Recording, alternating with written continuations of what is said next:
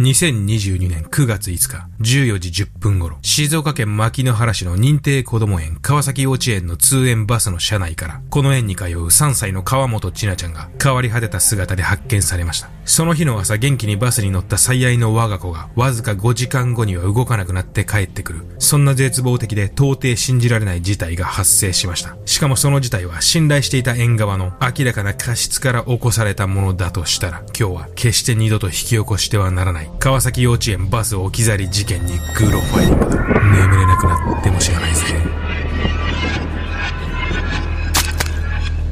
グロファイリングはご覧のグロファイラーのほか多くのグロファイラーたちによって支えられています。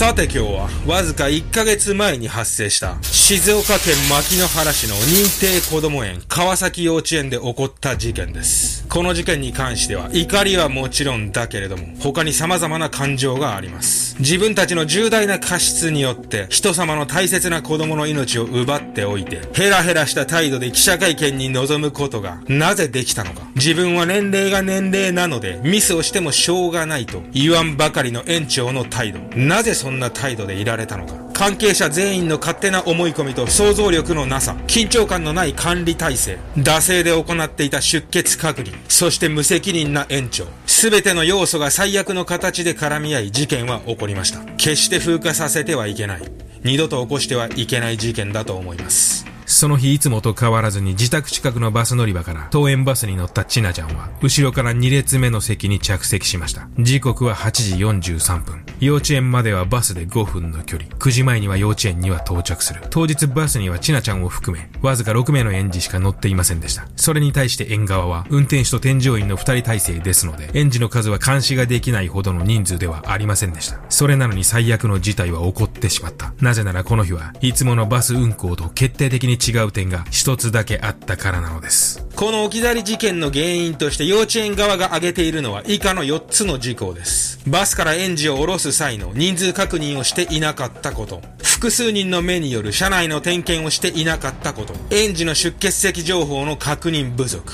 保護者への連絡の不備。しかしよく見ていくと、この事件の原因は次の3つのことに集約できるかと思われます。当日のバスを運転していたのは園長だったこと。バスから園児を降ろす際のチェック体制がなかったこと。運用が形骸化していた出欠管理アプリ。そしてこの一つ目の原因である、当日バスを運転していたのは誰だったのかという点にこそ、この事件を引き起こした最大の原因があるのです。この日は日頃からバスの運転をしている3名の運転手は全員予定が合わず、急遽大型免許を持っている園長がバスを運転していたのです。もっともこのように運転に不慣れな園長による送迎は過去に全く例がなかったというわけではなく、年に数回単位では行われていました。しかし今回は取り返しのつかないミスが起きてしまった。8時50分頃、予定のルートで園児たちを拾い、川崎幼稚園にバスが到着しました。この時バスには運転手である73歳の園長と、もう一人園児たちの乗車を補助する70代の添乗員が乗っていました。園児たちの手を引き、バスから降ろし園に送り込む。ここに2つ目の大きなミスがありました。川崎幼稚園では園児をバスに乗せる時、つまり迎えに行き、親から園児を預かる際には、紙ベースで乗車名簿を用意し、チェックしていたのですが、園に到着し、園児たちをバスから降ろす際には、誰が降りたかについて全くのノーチェックだったのです。乗せた園児が全員降りたことをそもそも確認していなかったのです。園側が主張する原因の一つである乗車時の複数人の目による車内の点検以前にそもそも通常のチェックさえもできていなかったのです。これさ本当に信じられないんだけど、うん、だって1年前にさ福岡で男の子の降ろし忘れがあった時、うん、その時あれだけ大騒ぎして県でもガイドラインも出して、うん、二度と起こしてはいけないってみんなが思ったわけじゃない、うんうん、でさこれ1年しかたったの1年しか経ってないわけ、でまた起きてるわけよ、本当にその通りなんだけどただ悲しいことに保育園幼稚園あとはまあ小学校中学校も含めて送迎バスの降ろし忘れ子供たちの降ろし忘れは全国的にかなりの数が起きてるんで2007年には北九州市の保育園で約4時間にわたってバスに残された園児が熱中症で死亡。2017年には埼玉市の幼稚園で18年には北海道の保育所で送迎バスに数時間取り残されるケースが発生してるわけ、うん、今回の事件と同じ日に9月5日に北海道の旭川市の幼稚園の送迎バスに3歳の女の子が40分にもわたって取り残された事件が発生してるんだよ。なんかさすごく多くない、なんか再発防止全くできていないしさ本当にさ不安だけど親としてはさそこしかないから預けてるわけだしさ、幼稚園にとってはさたくさんいるうちの一人の園児かもしれないけどこっちはさ預ける方としてはさかけがえのない我が子なわけじゃんうんそうだね。乗せる時はさチェックリストみたいなのがあってチェックしてたわけじゃない、うんそうだね。だけどさ降りる時にはさ全くチェックしていないっていうのがさ、本当に理解できないよね、うだって降ろし忘れがさ問題になってるわけじゃん、乗せ忘れじゃないじゃん。そうだねまあ最悪朝ねバス停で乗せ忘れたとしても、まあ園児たちはね一人で待ってるわけじゃないし親と一緒に待ってるわけだからその時点で命に関わるような問題はまあ出てこないよね、うん。でもさそれさどっちかをチェックしなきゃいけないんだったらさ絶対に降ろし忘れじゃない、まあそうだな、おろし忘れの方だね。うん。まあだから結局は、乗せ忘れでもしたら、保護者から直接、まあクレーム、自分の目の前でバスが通り過ぎていったら、保護者はまあ直接分かりやすいからね、直接クレームが来るっていうことだよね。おろし忘れの場合は、こういうふうな事態にならない限り、何か園の方で、まあもみ消すって言ったら言い方は悪いけど、そういうこともできるわけだ。まあねだから結局は目につくようなところしか注意していなかったと。そう解釈できるよね。さらにこの事件では、運転手である園長は、最後に自分がバスを降りる際、取り残された園児がいないかのチェックも行っていなかったと認めています。バスの後部座席の方を見ることもせず、そのまま自分だけバスで降りた園長の頭には、この時その後の自分のスケジュールである、病院での待ち合わせ時間のことしかありませんでした。園児が今まさにバスに取り残されているのではないかとの考えは、園長の頭には微塵もなかったのです。ちなちゃんはバスに乗るのが好きで、2学期からバス登園に変えたばかりでした。さらに胸が詰まるのは、バス登園になった千奈ちゃんは、父からは、先生に言われるまで静かに座っていなさいと教えられていたということです。園長がバスを降りた後、ちなちゃんは一人でバスに残されました。この日の静岡市内の気温は30度を超えていたといいます。外気温が30度を超える日の窓を閉め切った車内の温度は50度を超え、さらに上がり続ける場合もあるといいます。5時間もそんな場所に閉じ込められたら、ちなちゃんが発見された時、空になっていたという水筒は、一人車内に残されたちなちゃんの全てを物語っています。ちなちゃんが発見された時、洋服を着ていなかったということも、そこで何が起こっていたか、その全てを物語っています。園長が病院に行っている間、他の園児たち、職員たちが何事もなく日常を過ごしているその瞬間、外に止めてあるバスの中で一体何が起きていたのか、園長、副園長、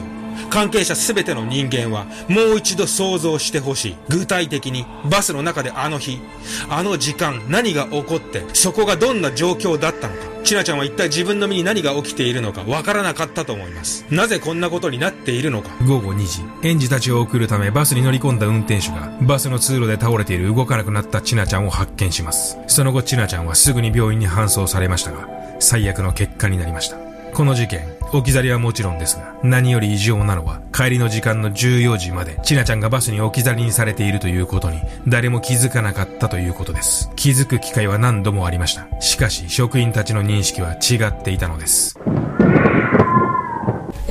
これどういうこと？普通に考えたらさ、その場にちなちゃんがいいないの分かったよね、分かったらさどれだけずさんな管理体制でもさ親には連絡ぐらいするよねそうだね。うん、まあ、そこをちょっとね、えーと、説明する必要があるね。そもそも、この川崎幼稚園では、園児の出欠席についてアプリを使って管理してたわけ。端末でね。うんうんうんで、そのアプリでは、園児が欠席や遅刻をするときだけ、保護者がスマホから操作して遅刻欠席と入力するようなシステムになってるわけだ。うんうん。方や出席する園児については、まあ、何も入力をしない。つまり何もしなければデフォルトで出席状態になっているような形。うん休みや遅刻の場合だけ入力すると、積極的な動作が必要になるんだよ。えそれでさでも、当日ちなちゃんはさ、出席になってたわけでしょ？う。んそう。何も表記がない状態ね要するにアプリ上は、うん、でもそれを職員たちは確認してたわけじゃない？そう。9時前には確認したと記者会見で話してるわけ、うん、うん、私ちょっといまいちよくわかんないんだけどさアプリ上で確認して欠席でも遅刻でもなく出席扱いになっていて、まあ、全員さ揃ったからじゃあ1日始めましょうみたいな感じになったわけじゃない、うん、で今ここの場所にちなちゃんがいないわけでしょ？そうだねそしたらさ、うん、幼稚園に来てないじゃん。うん、ねそういうことになるでしょ、うん、普通はさそこで保護者なりに連絡するんじゃないの？普通は、うん、だって保護者は出席って欠席にわざわざしてないじゃん。そうだね。うん。普通はそうなんだよまさに今日記の言う通りで普通の対応としてはそうなんだよ。だけど川崎幼稚園はそうは考えず、こう考えたわけ。アプリ上は出席になっていると。でも教室にもいないし園の中にもちなちゃんの姿は見えない。今この場にいないということは欠席なんだろうと、勝手に解釈して判断したわけ、うん、だってこの場にいないんだから今、うん、アプリ上に欠席連絡が反映されていないのは保護者が入力をし忘れただけだろうといずれアプリの表記は保護者が間違いに気づいて入力して欠席に変わるはずだろう。そう勝手に判断して1日を過ごしてたわけ、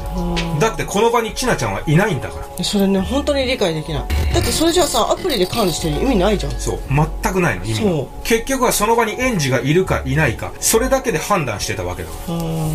だから園の職員の認識ではこの日ちなちゃんは欠席扱いになってたわけ。一日中。さらに職員たちはアプリを朝一度確認したっきりそれ以降一度も確認してないわけだから、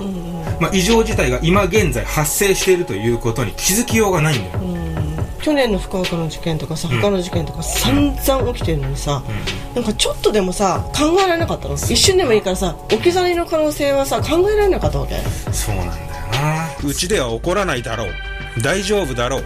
縁側はそう考えていましたこの事件なぜ置き去りが防げなかったのかという点ばかりがクローズアップされています。もちろんそれは大切だと思います。しかし本当に異常なのは、置き去りに5時間以上も気づけなかったことです。バスに乗せた園児が1人いなくなっているのに、そのことに誰も気づけなかったということではないでしょうか。9月6日、園はちなちゃんの両親のもとを訪問し謝罪しています。しかしこの訪問も、園自らの動きによるものではなく、ちなちゃんの両親からの要望によるものでした。さらにこの時園長は、ちなちゃんの両親から出された肺炎を約束する文書に一筆サインをしたといいます。9月7日、保護者説明会が行われましたが、参加者の13人が体調不良を訴え、緊急搬送される事態となり、説明会は1時間で中断するという異常事態になりました。説明会では前日にちなちゃんの両親と約束した肺炎について園長は態度を一変させ、そのことにちなちゃんの両親が声を荒げる場面もあったといいます。そしてその日の午後、記者会見が行われました。2時間40分ににも及ぶ記者会見では事件の経緯や原因の説明がありましたが、何より違和感と怒りを覚えたのは、園長と副園長の態度でしょう。終始感じられた責任逃れのような園長の態度。ちなちゃんをちなつちゃんと呼び間違える。緊張感のなさ。まるで人事かのような副園長の事務的な説明。安全管理マニュアルについて、記者が質問したとき、ちなちゃんの好きな歌が、お使いありさんだと言い直したとき、副園長あなたはなぜ笑ったのですか？その照れ隠しのよような笑いは何なんですか？肺炎の話になって、弁護士から肺炎になるかもと言われた時、園長、あんたも笑っていたが、一体何がおかしかったのか？あんたの管理する幼稚園で、縁側の重大な過失によって、3歳の女の子が亡くなってしまった。この事態のどこに笑える要素があったのか？教えてくれよ。9月9日、静岡県と牧之原市は川崎幼稚園に特別監査に入り、バスの運行体制や出欠席の確認方法などに関し、聞き取り調査を行いました。事件を受け、全国各地の幼稚園、保育園では、園児たちにバスのクラクションを鳴らす訓練が行われています。絶対に二度と引き起こしてはいけない事件。ではどうすればいいのでしょう実は今日この動画で最も拡散してほしい内容が、この後紹介する再発防止案です。まず一つ目は、あまり金をかけずに、明日からでもすぐにできること。ツイッターで誰かがシェアしていたものですが、これが現状では最善策かと思います。バス内を土足禁止にすること。園児たちがバスに乗った時点で靴を預かり、降りる時には靴を履かせる。これができれば、園児がまだバス内に残っているかどうかは、靴を確認すれば一目瞭然です。入り口のバスの座席を一つ潰して、バスの中に靴箱を取り付ければ、明日からにでもすぐにできます。バスへの乗り降りの際、特に降車時は、多少停車時間が長くなるかと思いますが、そこはは周辺の理解をを得るために園側が労力を割く部分だと思います。そもそも普通のバスでも長時間止まっている場合もあるわけですから許容範囲かと思います。自治体からの近隣住民への呼びかけも有効だと思います。靴箱がすぐにできないのであれば水筒でも帽子でも何でもいい。とにかく乗車時に何か園児たちから私物を預かって、それを降りる時に返す。そこがポイントだと思います。これにチェックリストでのチェックを併用すれば、置き去りの可能性を減らすことができます。次に、中長期的な視点からある程度の予算をかけて、海外のようにバスにヒューマンエラー防止のシステムを取り付けること。これが全国の園でできれば、最も有効だと考えます。今回の事件を受け、以下のような装置を作っている会社があります。オクト産業株式会社が開発している、チャイルドセーフティマネジメントという装置。バスの運転手がエンジンキーをオフにした時点から警報ブザーが鳴り始め所定時間内に運転手が車内後方に取り付けたスイッチを押しに行かないと大音量の警報が鳴り続けるというもの。これによって運転手は嫌が王でもバスの最後部の座席までスイッチを切りに行くことになりますのでその途中で車内の確認が可能です。まだこの商品は現時点では実証実験的なものらしいですが2022年のうちには製品化を目指しているとのことです。全国の自治体は早急にこの装置の導入を予算を組んで検討すすべきですそして幼稚園、保育園には導入のための補助金を出す。それが今できる最善の動きだと思います。忘れてはいけないのは、この置き去り事件は絶対に繰り返してはいけないということ。9月8日、川崎幼稚園増田園長が辞任。また副園長も9月いっぱいで退職する予定とのことです。亡くなられたちなちゃんのご冥福を祈ります。